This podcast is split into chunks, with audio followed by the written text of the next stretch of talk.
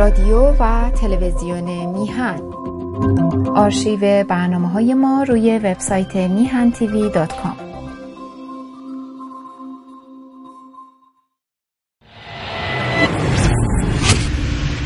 به نام خداوند جان و خرد که از این برتر اندیشه بر نگذرد.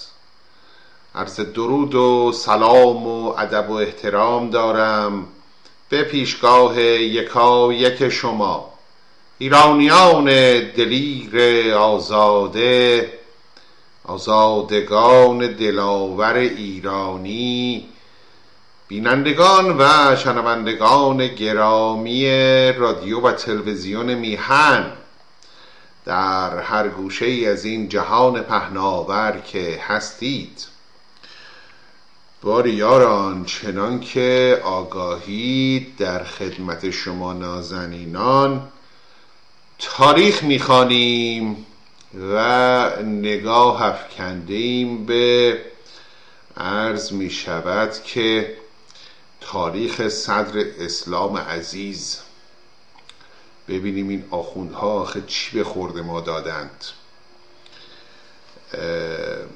عرض می شود که با هم می خانیم از تاریخ تبری که می شود گفت به تعبیری جامع ترین تواریخ صدر اسلام است. هر آینه اون تواریخ دیگر هم ارزش و سندیت خود را دارد و بهانه است که ما همه اینها را در کنار هم بخوانیم تا بتوانیم پی به حقایق امور ببریم.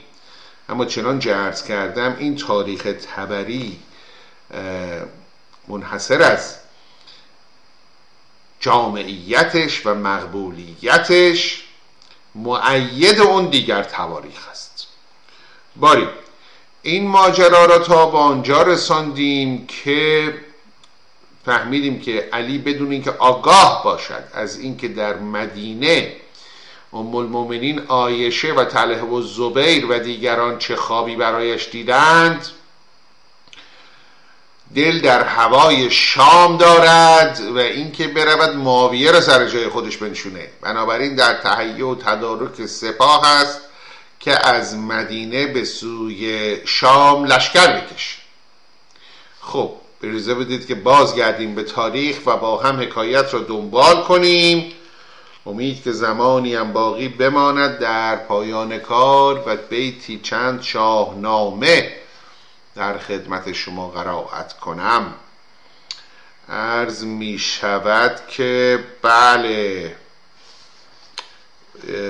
تبری می‌گوید.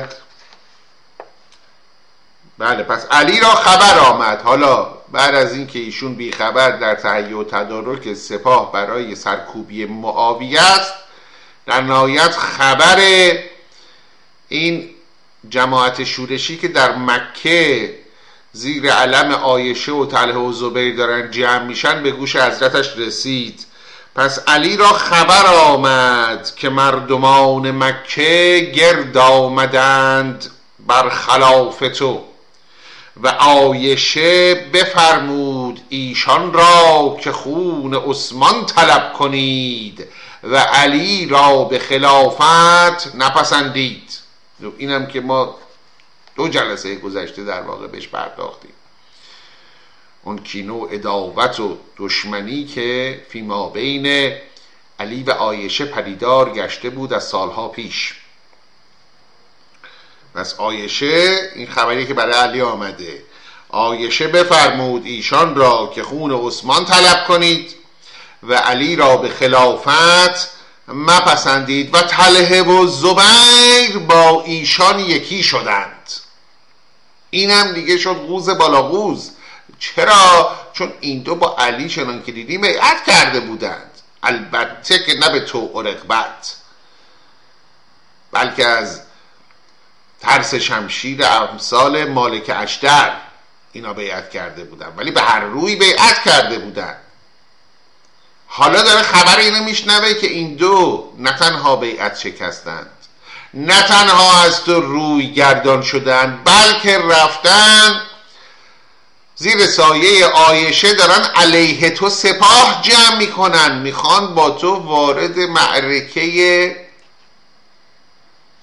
رسما جنگ در واقع حربی بشود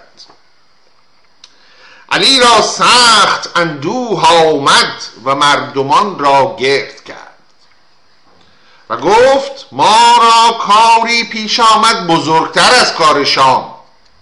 شامو بلش کنه این واجب تره گفت ما را کاری پیش آمد بزرگتر از کار شام و خبر مکه ایشان را بگفت که آیشه چنین کرد و تله و زبیر عجبتر که پیش ایشان شدند و با ایشان یکی شدند و بیعت بشکستند. و خدای تعالی ایشان را نصرت نکند. بسازید رفتن به سوی مکه که این فریزه تر از شام است. این مهمتره. آی مردم آماده باشید. بریم به سمت مکه به جایی که بریم به سمت شام. عرض کردم شام در شمال مدینه است و مکه در جنوب. آقا برگردیم. بریم سمت مکه. چرا؟ چون این مهمتره. مردمان مدینه حدیث تله و زبیر بشنیدند و سوست شدند و کس اجابت نکرد برفتن. قصه رو که شنیدن مولا داره میگه تله و زبیر بیعت شکستن رفتن با آیشه علیه من دارن سپاه گرد می‌کنن. آی خلق الله بیایید بریم به جنگ اینا؟ مردم اجابت نکردند برفتن چرا اجابت نکردند خب بابا این تله و زبیر اینها از یاران بسیار نزدیک و صمیمی رسول بودند اینها از صحابه کبار بودند. اینها از اشره مبشره بودند. اینها جزو اون شورای شش نفره کذایی عمر بودند. شیوخ عرب بودند شیوخ مسلمانان بودند. خود این تلهه و خود این زبیر هر کدومشون شایستگی و لیاقت رسیدن به خلافت رو داشتن به اندازه علی اگر نبیشتر مردم درک می کنند که دعوا دعوای قدرته. مردم مدینه شاهد و ناظر بودند که تله و زبیر به تو و رغبت بیعت نکردند. بنابراین خیلی اینها برایشون تعجب آور نیست که حالا بیعت شکسته باشند اینها از بیم تیغ مالک اشتر و اون حکیم ابن جبله که یکی آمد خیر تلهر گرفت یکی آمد خیر زبیر رو گرفت. یالا بلنشید برید بیعت کنید وگرنه با این تیغ شما رو به دونیم می‌کنم. به تهدید و ارعاب آمدن و بیعت کردن. و از اون طرف خب ما ام المؤمنین آیشه رو داریم. مقام و منزلت آیشه بر این اهل مدینه که اینا حالا یا خداشون مستقیم از صحابی بودند یا فرزندان صحابی بودند هنوز مدتی نگذشته از فوت رسول. سی چل سالی بیشتر نگذشته. چهلم که چه ارز کنم در حدود سی سال شایدم کمتر از فوت رسول سپری شده موقعی که این داستان رو داره پیش میاد. بنابراین افرادی که در مدینه هستند یا شخصا به دو چشم خود حاضر و ناظر بودن می‌دونن که آیه چه چه جایگاهی پیش پیغمبر داشت. می‌دونن که خداوند تبارک و تعالی برای شخص شخیص ام المؤمنین هفده آیه در قرآن ناورده نازل کرده برای رسول. در تهارت او در مبرا بودن دامن پاک ایشون. از هر گونه پلیدی و آلودگی و گناه. خب حالا ما بریم با این بجنگیم بریم روی شمشیر بکشیم رو همسر پیامبر ام المؤمنین همین آیشه که خدا تو قرآن راجبش این حرفا رو زده. دیگه کی؟ دیگه با تلهه دیگه کی؟ دیگه با زبیر با صحابه کبار. زبیر کیه؟ پسر عمه پیغمبره. اگه علی پسر عموست اونم پسر عمه است. نه تنها پسرمه با جناق پیغمبره. خواهر آیشه همسر زبیر بوده. ببینید چقدر این حالا این تو در تو هم اینا با هم نسبت دارن و فامیلن با هم. و همین الانش هم همینه دیگه. همین هم که نمی‌دونم لاریجانی داماد اونه اون داماد اینه این پسر اونه اون دختر اینه. همسر آیت الله رئیسی دختر آیت الله علم الهدا همه اینا تو در تو فامیلن که. مگر جز اینه؟ برادران لاریجانی یکی رئیس قوه مقننه قوه غذاویه سازمان ملل. اینا همه که تو در تو با هم فامیل همون همون صدر اسلام دیگه مگه جز این آقای صدر اسلام دیگه. پیغمبر فوت شده علی جاش نشسته دیگه. علی زمانه است. لابد فردا هم مشتبای زمانه می‌خواد به جاش بشینه. ما آگاه نباشیم. ما دست نجنبانیم. می شود آنچه که قبلا شده بازم می شود. تاریخ تکرار می شود. این است که تاریخ اینقدر اهمیت داره. چرا باید از تاریخ آگاه بشی؟ اگر تاریخ ندونی همون بلایا هی مرتب سر آدم میاد.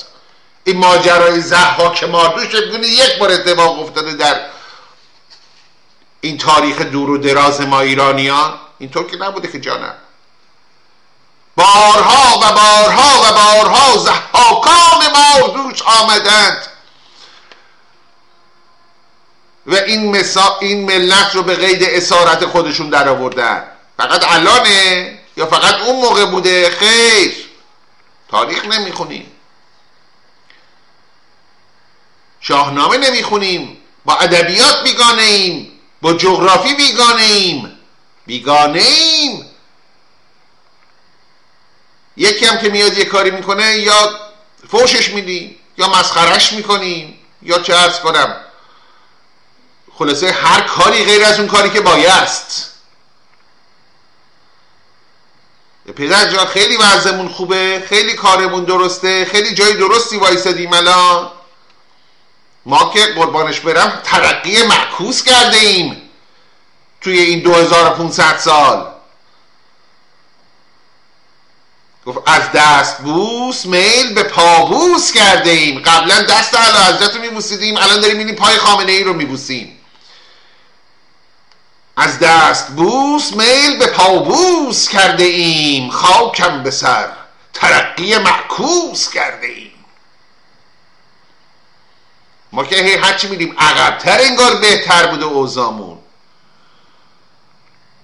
الان بهتر از دوران طلایی امام که نیست دوران طلایی امام بهتر از الان بوده. مگه موسوی این حرف رو نمی‌زد؟ مگه نمیگم می‌خوام شما رو برگردونم به دوران طلایی حضرت امام؟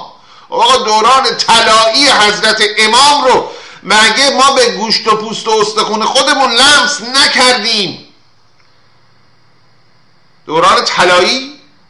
خب فقط دست کم میشه فهمید که آقا از حالا پس بهتر بوده. خب بعد نگاه می‌کنیم اه زمان محمد رضا که از اونم بهتر بود.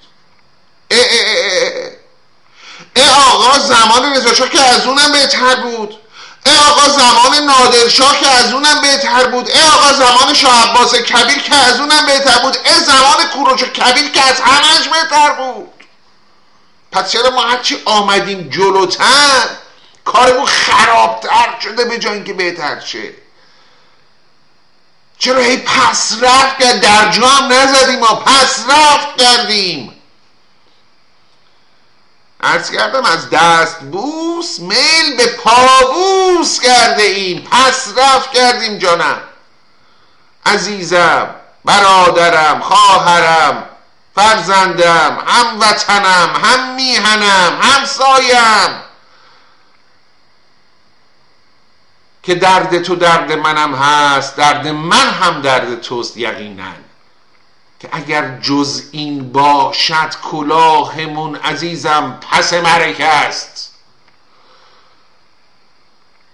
تا زمانی که با هم یار و غمخوار نباشیم تا زمانی که به هم کمک نکنیم. این مسخره کردن که خیلی کار سختی نیستش که.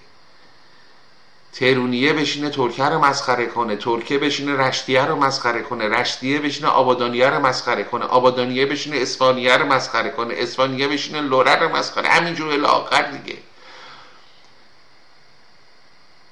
اینکه اینکه هم کار آسونی است همین که اینکه مراد دشمنان اتحاد و یک پارچگی است. اینکه فهمش کاری نداره که. اینکه روشن فکر نمی‌خواد بیاد یاد ما بده که. اینقدر که می‌فهمیم که بابا. اینکه دیگه الیت نمی‌خواد بیاد یاد ما بده که بابا همدیگر مسخره نکنیم. به هم توهین نکنیم. به هم تهمت نزنیم. همو دوست داشته باشیم یار همدیگه باشیم غمخوار همدیگه باشیم. درد تو درد منم باشه. از زجری که تو می‌کشی من هم به نوبه خودم زجر می‌کشم که تو زجر می‌کشی. و متقابل. در غیر این صورت در بر همین پاشنه خواهد چرخید. مادامی که از تاریخ خود ناآگاه باشیم و ازش درس عبرت نگیریم جانم. همین است که هست همین آش همین کاسه. ممکنه بدتر بشه اما بهتر نمیشه. ربطی هم به خمینی و خامنه ای و ایکس و ایگرگ و زد نداره. همیشه دست بالای دست بسیار است دیگه مگه غیر از اینه؟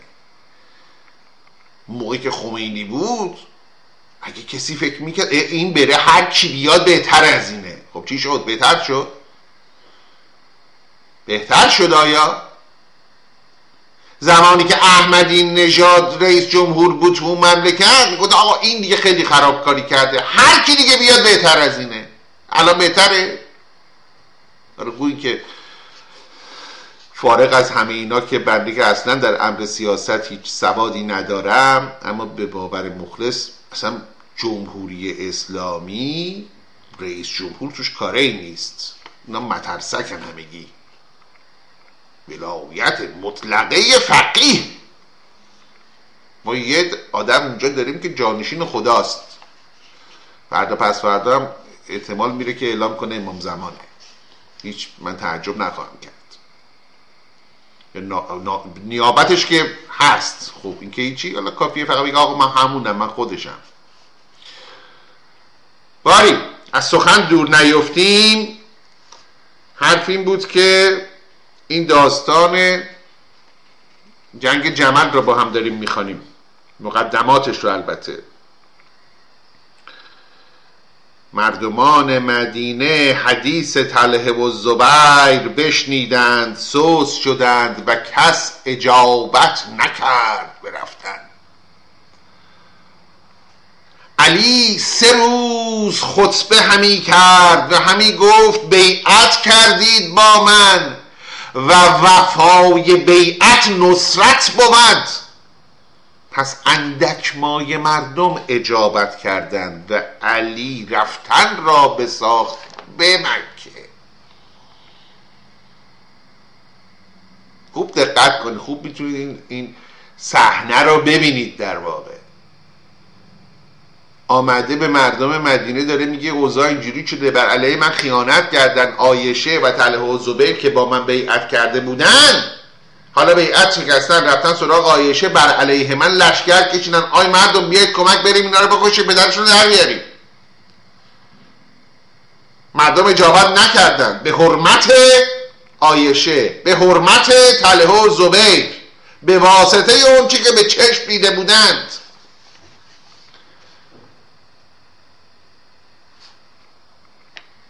خب سه روز هم نشسته برای اینا حجت آورده حرف زده خطبه خونده.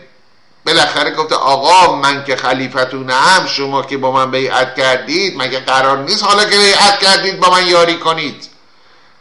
بعد از سه روز این همه حرف و حدیث اندک مایه مردم اجابت کردن. پس پیداست که با سپاه بسیار کوچکی علی آزم این نبرد داره میشه. اما از اون بر بشنوید از اون سپاهی که آیشه و تله و زبیر دارن فراهم می‌کنن. و بر تله و زبیر خلق بسیار گرد آمدند.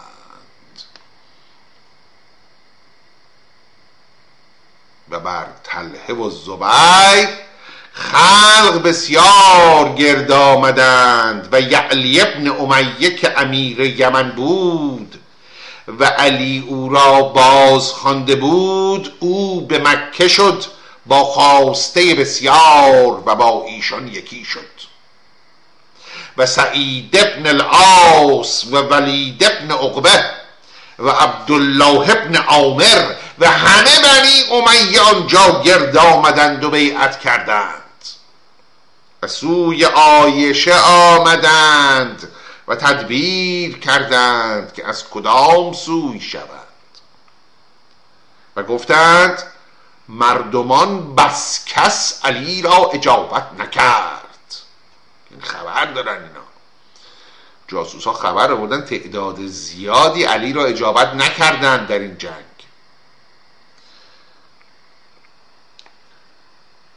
تله و زبیر گفتند مردمان مدینه با ما حرب کنند که ما با علی پیش ایشان بیعت کردیم. در اون تعداد کمی هم که اومدن حالا با ما می‌خوام بجنگن دلیلش اینه که ما جلوی چشم اینا بود که با علی بیعت کردیم. حالا دارن فکر می‌کنن ما خیانتکاریم.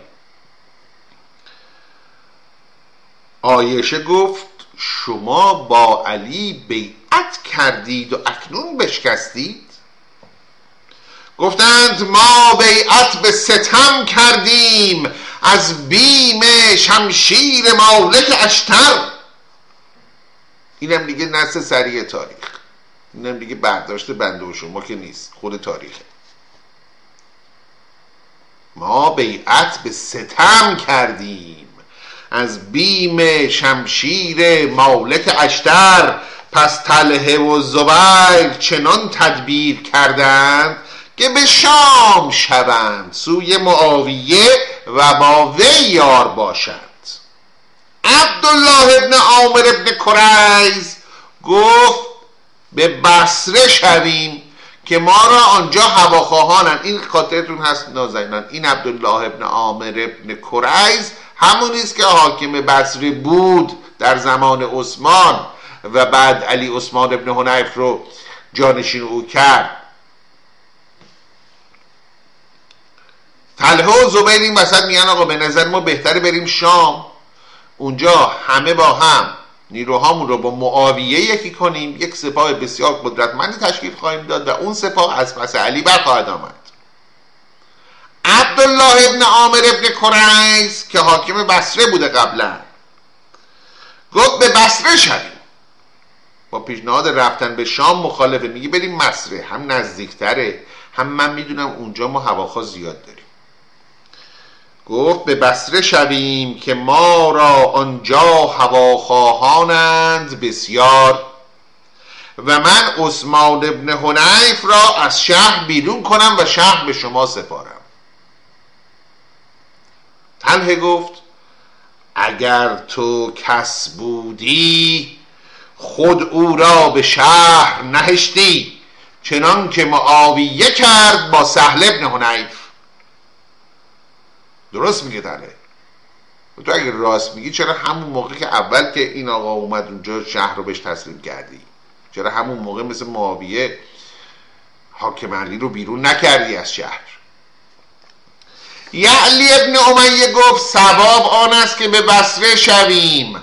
و تله دانست که مردمان بسره هوای او خواهند رای شدن بسره درست کردند شدن بسره یعنی رفتن به سمت بسره و آیشه را گفتند تو را باید با ما آمدن تا مردمان را بر خون عثمان آقالی آقالیدن به غین یعنی تحریز کردن تحریک کردن.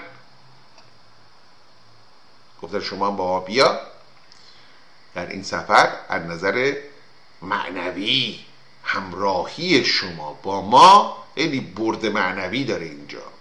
شما کسی هستی که می‌تونی حرفت پیش مردم خریدار داره. می‌تونی مردم رو بر خون عثمان آقالی تحریکشون کنی. تهییجشون کنی.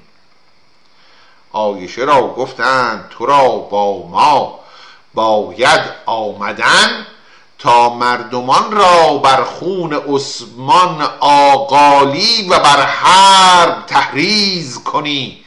همچنان که به مکه کردی. آیشه اجابت کرد. پس عبدالله ابن عامر ابن کریز هر خواسته که داشت خواسته یعنی پول. هر خواسته که داشت به تلهه و زبیر داد تا سپاه را دادند. و یعلی ابن امیه 600 اشتر بداد تا سپاه را دادند. یعنی در واقع داره این سپاه رو هم از نظر به قول این فرنگی ها فاینانشالی سپورت می‌کنن. پول و شطور و اسباب و ادوات و اینا هم دارن میدن که این سپاه دلگرم باشن به این پشتیبانی های مادی و معنوی. همسر رسول خدا رئیسشونه. تلهه و زبیر چشم راست و چپ پیغمبر دست راست و چپ پیغمبر پیشروشونه. پولم که هست دیگه چی از این بهتر؟ پس عبدالله ابن عامر ابن کریز هر خواسته که داشت به تله و زبیر داد تا سپاه را دادند و یعلی ابن امیه 600 اشتر بداد تا سپاه را دادند و او را اشتری بود نامش اسکر به هشتاد دینار خریده بود به آیشه داد تا هودج را بر او نهادند. و منادی بام کردند و هر که را نفقه نبود بدادند. فقیری باقی نموند هر کی بی پول بود وضعش خوب شد. هزار مرد برفتند از ایشان ششصد بر شتر و چهارصد بر اسبان. یعنی اصلا پیاده نظامی نداشته این سپاه. سپاه بسیار آراسته و مجهزی بوده. خب از اون طرف. اینا پس تا اینجا هزار نفر از مکه اومدن بیرون. و علی ساخت همی که به مکه شود. حالا اونا هم که گفتیم تصمیم گرفتن برن بسره چون اونجا گفتن ما یار داریم تو بسره علی که از این بسره رفتن خبر نداره فعلا بنا داره بیاد به سمت مکه. علی ساخت همی که به مکه شود. و چون ایشان از مکه برفتند ام الفضل بنت الحارس ابن عبدالمطلب زنموی پیغمبر زنموی علی.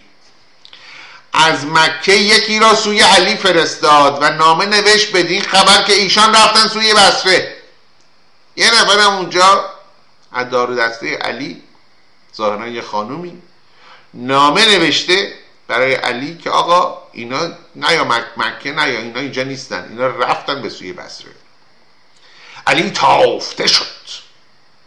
چرا تافته شد؟ چون می‌دونه اینا برسن به بسره گفتم بسره و کوفه شهرهای نظامی بودن. مردان شمشیر زن داشتن این دو شهر. می‌دونه که تحت تاثیر حضور آیشه و تله و زمیر اینها می‌تونن بسریان رو همراه خودشون کنن. در نتیجه این طفل نوزادی که این شورش اگر شما به شکل یک نهال نوپایی در نظر بگیرید با رسیدن آیشه و طلحه و زبیر به بسره پا می‌گیره ریشه می‌دونه و درخت تناوری میشه که دیگه قطع کردنش به این راحتی ها نخواهد بود. بنابراین می‌خواد بکوشه که مانع رسیدن سپاه شورشی مکه به بسره بشه. علی تافته شد و گفت اگر ایشان سوی بسره شوند کار تباه گردد. و از مدینه برفت که بر راه که بر راه پیش ایشان آید. یعنی رفت او هم به سمت بسره به امید اینکه وسط های راه یه جا بتونن این سپاه رو ملاقات کنن. چون به ربزه رسید خبر یافت که ایشان گذشتند. علی به زیغار بنشست میان بسره و کوفه و نامه کرد به بسره به عثمان ابن حنیف که تلهه و زبیر و آیشه آمدند. خیشتن را نگاه دار. این خیشتن را نگاه دار یعنی که بدان آگاه باش که آقا اینا دارن به سمت بسره حرکت می‌کنم منم تو راهم. اما تو حواس جمع باشه خیشتن را نگاه دار. آماده باش. هر آینه اینا زودتر از من رسیدن اونجا میبایستی که شهر رو حفظ کنی. خیشتن را نگاه دار. دروازه رو می‌خوای ببندی ممکن اونجا محاصرت کنن. از حالا تدبیر آزوغه کن. نه می‌خوای بری تو صحرا با اینا بجنگی باید بدونی چند تا مرد داری چجوری نقششون خبردار بشی. هر تدبیری که لازمه بیاندیش خیشتن را نگاه دار. خب اجازه فرمایید که این حکایت رو در اینجا بگذاریم و عرض می شود که برگردیم به کتاب شاهنامه خودمان. بله تا اونجا خوندیم به خدمت شما این داستان یل اسفندیار را که در عرض می شود که گنبدان دش به بند کشیده شده بود. گشتاس هم شکست خورده خائب و خاسر بر سر کوهی پناهنده است.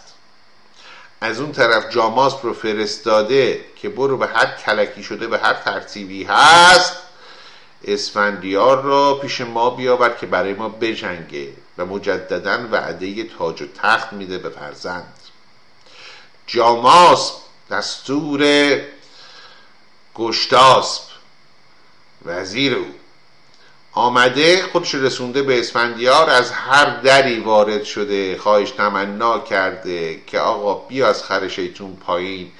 از گناه پدرت درگذر و به یاریش بشتاب او قبول نکرده و بهانه جسته که هیچکس به فکر من نبوده. در واقع نه پدرم نه پدر بزرگم نه خواهرانم نه برادرانم. هیچ کس هیچ کس آقا در این مدتی که من اینجا در قل و زنجیر بودم به فکر من نبود. در نتیجه من برای کی بخوام جوش بزنم و خدا اینجا بلندشم بیام جون خودم به خطر بندازم؟ هرچی پیش آید خوش آید. و در نهایت دیدیم که جاماس در واقع از هوش و فراست خودش استفاده کرد و آمد یک حکایتی رو برای اسفندیار تعریف کرد که آقا حالا همه اینا هیچی. یکی از داداشات به اسم فرشیدور این طفل معصوم همش به فکر خیر به فکر ذکر شما بود. همش ورد زبونش اسم تو بود و یاد تو بود و حسرت اینو می‌خورد که چرا پدر در حق تو بیمهری کرده بود. مرتب از تو یاد می‌کرد و مرتب نفرین به گرز میفرستاد و چه و چه و چه. حالا چه نشستی؟ همین بنده خدا تو میدون جنگ زخمی افتاده نفسای آخر رو داره می‌کشه. تفلک.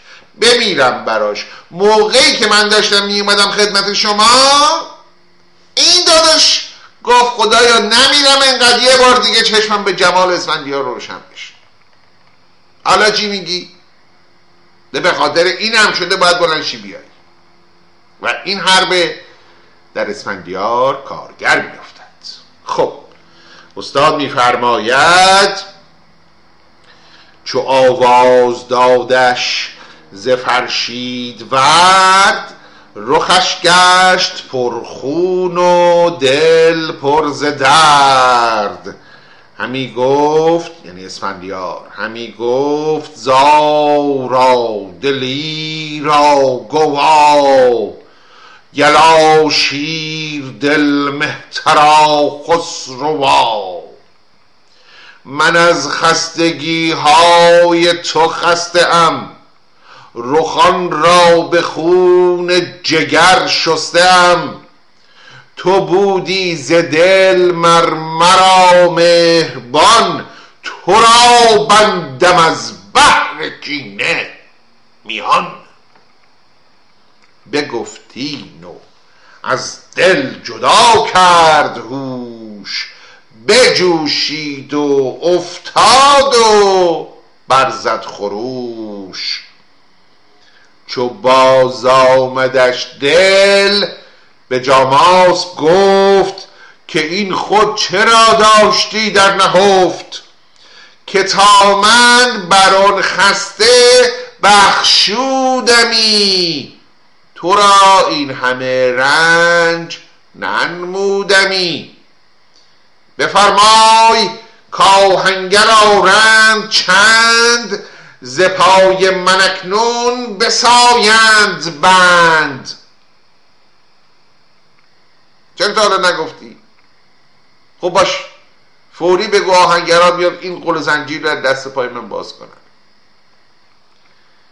بیاورد جاماسب آهنگران چو سوهان پولاد و پتک گران بسودند زنجیر و مسمار و قل همه بند رومی به کردار پل همی دیر شد سود آن بستگی سبک شد دل بسته زاهستگی خیلی طول داشت می‌کشید تا این آهنگرهایی که آمده بودن این بند و زنجیرهایی که خودشون بسته بودن حالا می‌خوان باز کنن نمی‌تونن. طول می‌کشه. و اسفندیار طاقتش داغ میشه. یک هنرنمایی اینجا می‌کنه. همی دیر شد سوده آن بستگی. سودن یعنی ساییده شدن. همی دیر شد سود آن بستگی سبک شد دل بسته زاهستگی. به آهنگرش گفت که شوم دست ببندی و بسته ندانی شکست. بیاهیخت زود دست و الکن ببینم. بیاهیخت زود دست و بر پای خواست غمی شد. بیازید با بند راست. بیافشرد پای و بپیچید دست. قل و بند و زنجیر بر هم شکست. این یک نکته ای در واقع در اینجا نهفته است. و اون نکته که ما میبایستی توجه کنیم پیام این فهوای این چیست؟ این است که اسفندیار اگر می‌خواست می‌تونست خودش رو از قید این قل و بند و زنجیر رها کنه. اینکه الان فقط بلد نبود این زنجیر رو پاره کنه که. احتمالا دیروز هم بلد بوده احتمالا یه ما پیش هم بلد بوده. پس اگر نکرده دلیلی داشته. و الان اگر کرده دلیلی داره. و الان می‌فهمی.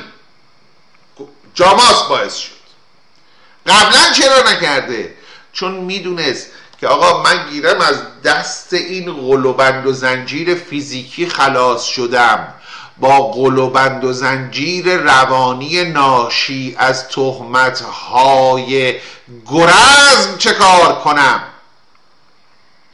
تیر تعنه دشمنان رو چه کار کنم؟ حرف مردم رو چه چاره کنم؟ اگر من از اینجا بیام بیرون پس باید برم با بجنگم. رسما باید برم باشه وارد جنگ بشم. اینم نمی‌خوام کار بکنم. من که گناهی نداشتم. من که خودم می‌دونم میگناهم در نتیجه این رو باید بقیه بفهمن دیگه بله؟ ماندن من در این بند بالاخره یه روزی بیگناهی من ثابت میشه. اینجور فکر کرده اسفندیار. و به همین دلیل تا امروز این قول و بند و زنجیر رو از هم نگسسته. حالا که این مسئله پیش آمده حالا که پدر به عذرخواهی آمده حالا که جان برادر در خطر قرار گرفته حالا که جاماز تونسته متقاعدش کنه که آقا بیا بریم خدا خیرت بده کمک ما. و این تصمیم رو گرفته حالا بلند شده از جا. و از شدت این فشاری که به خودش میاره و این بند و زنجیر رو پاره می‌کنه در واقع برای مدتی بیهوش میفته بیاهیخت زو دست و بر پای خواست غمی شد بیازید با بند راست بیافشورد پای و بپیچید دست قل و بند و زنجیر بر هم شکست. چو بشکست زنجیر بیتوش گشت بیفتاد زان درد و بیهوش گشت. ستاره شناس آن شگفتی بدید بدان نامدار آفرین گسترید. چو آمد به هوشان گو زورمند همه پیش بنهاد زنجیر و بند. چنین گفت که این هدیه های گرزم ببرید ما را ز بزم و ز رزم. به یک جایگه بست زنجیر و بند از آن باره دژ به هامون فکند. دگر گفت که این قل و بند گران همی تیز مسمار آهنگران که بر جان ما بود زان شهریار ز دستش بنالم به پروردگار. به فرمان یزدان نشسته بودم. نه از بهر این بند بسته بودم. به استا و زندن درون زرد هشت بگفت است و بنمود گرم و درشت که هر کو ز فرمان و پند پدر بتابد مرو هست جادو پسر. زرتوش در اوستا چنین گفته. صحبت اسفندیار البته. راست و دروغشان گردن اسفندیار. که پسر همیشه باید از پدر فرمان برداری کنه. اگر نکنه ریگی به کفش اون پسر هست. جادو پسر هست. بنابراین من اگر اینجا این مدت این بند رو تحمل کردم و تا حالا دم نزدم و هیچ کاری نکردم فقط و فقط به خاطر آموزه هایی بوده که از این دین خودم گرفتم. می‌خواستم برخلاف رأی پدر کاری نکنم. به استا و زندن درون زرد هشت بگفت است و بنمود گرم و درشت که هر کوزه فرمان و پند پدر به تابد مرو هست جادو پسر. پسر را پدر گر به زندان کند از آن به که دشمن گلفشان کند. نگشتم ز فرمان نگفتم سخن بپیچد هر آن کو بدافکند بن! و آن جای با چاکر و یار چند به گرمابه شد با تن دردمند. همه تن گرفته ز زنجیر زنگ زدودش ز تن زنگ. کاید به جنگ. یکی جامعه خسروانی بخواست همان جوشن پهلوانی بخواست. خب یارا وقت ما به پایان رسید. با سپاس از این که همچون همیشه مهر کردید و وقت گذاشتید و به پای این برنامه نشستید و با آرزوی بهروزی و سربلندی و تندرستی. برای یکایک شما نازنینان و به امید بوسه زدن بر جبین بلند آزادی در فردای میهن همه شما عزیزان را به ایزد منان می سپارم تا دیداری دیگر درود و دو صد بدرود و پاینده ایران.